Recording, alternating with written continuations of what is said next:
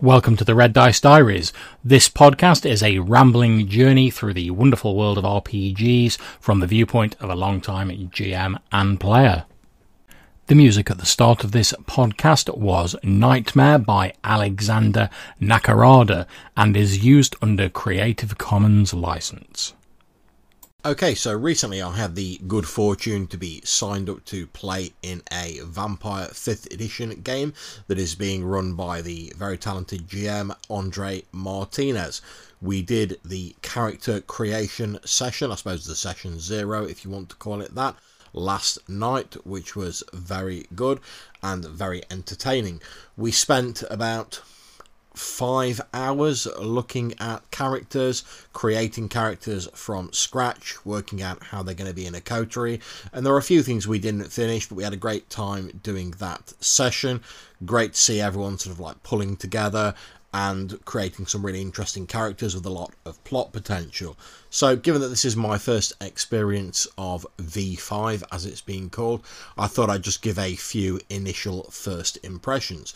Now, first of all, let me say that the character gen was fairly involved, far more involved than most games that I actually currently play in.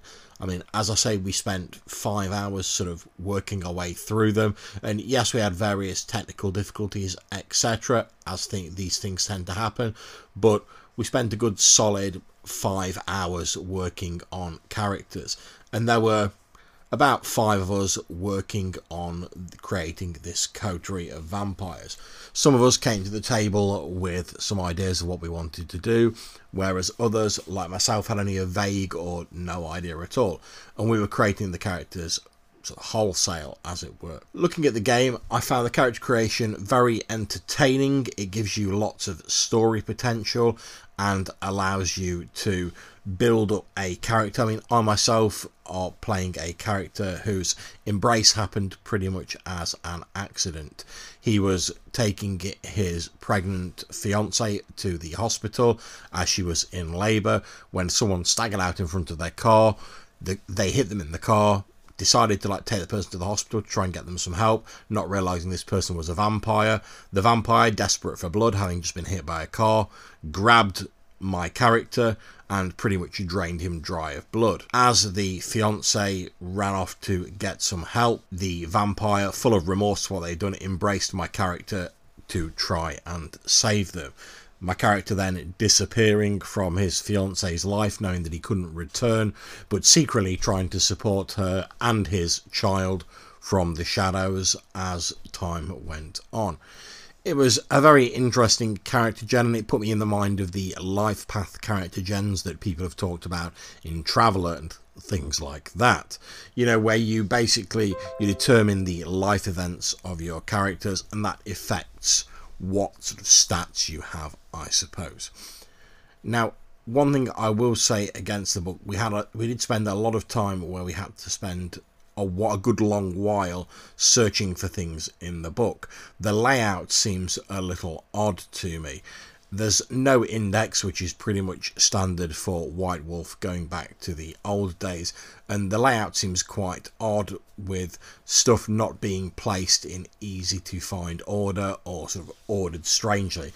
One example of this I can give is in the advantages and flaws section, instead of having the nice layout where it's just a list of advantages and a list of flaws.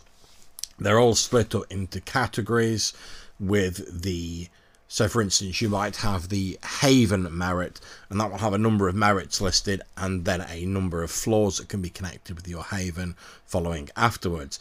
Now, one of the things I liked in the game is that you choose your sort of predator type my character being a sort of social person, I went for the siren template, which is basically you feed from seduction, and that gives you certain things to go on your character sheet.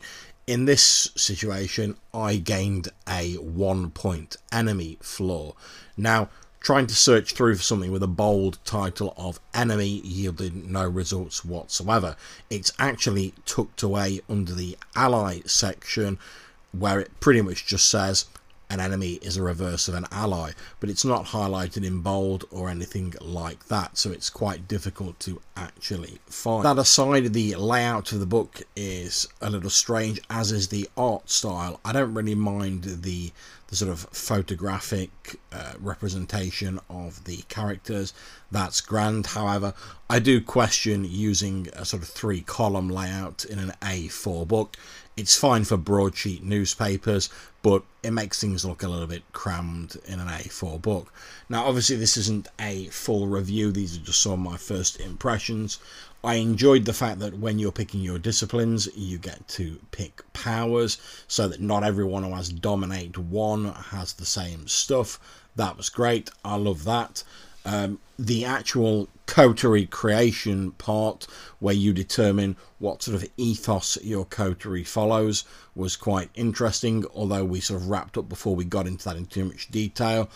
But I very much enjoyed it. I had a great sort of five hours having a laugh and a joke with the people who were going to be involved in the session, and it really did create some interesting stories in my mind. So I think, to be honest, if you've got a lot of a fair bit of time and you're willing to put the effort in, I can see V5 yielding great results in terms of characters and story potential. However, it doesn't seem like it's a game you're going to sort of just pick up and play easily, but I don't think it's ever really claimed to be.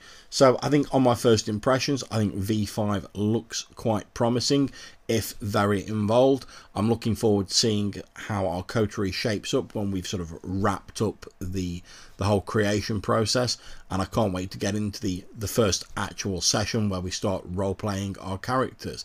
So hopefully you'll bear with us and I'll be giving further reports on this as we go along and hopefully Andre will put up the videos for the Grand Coterie's games.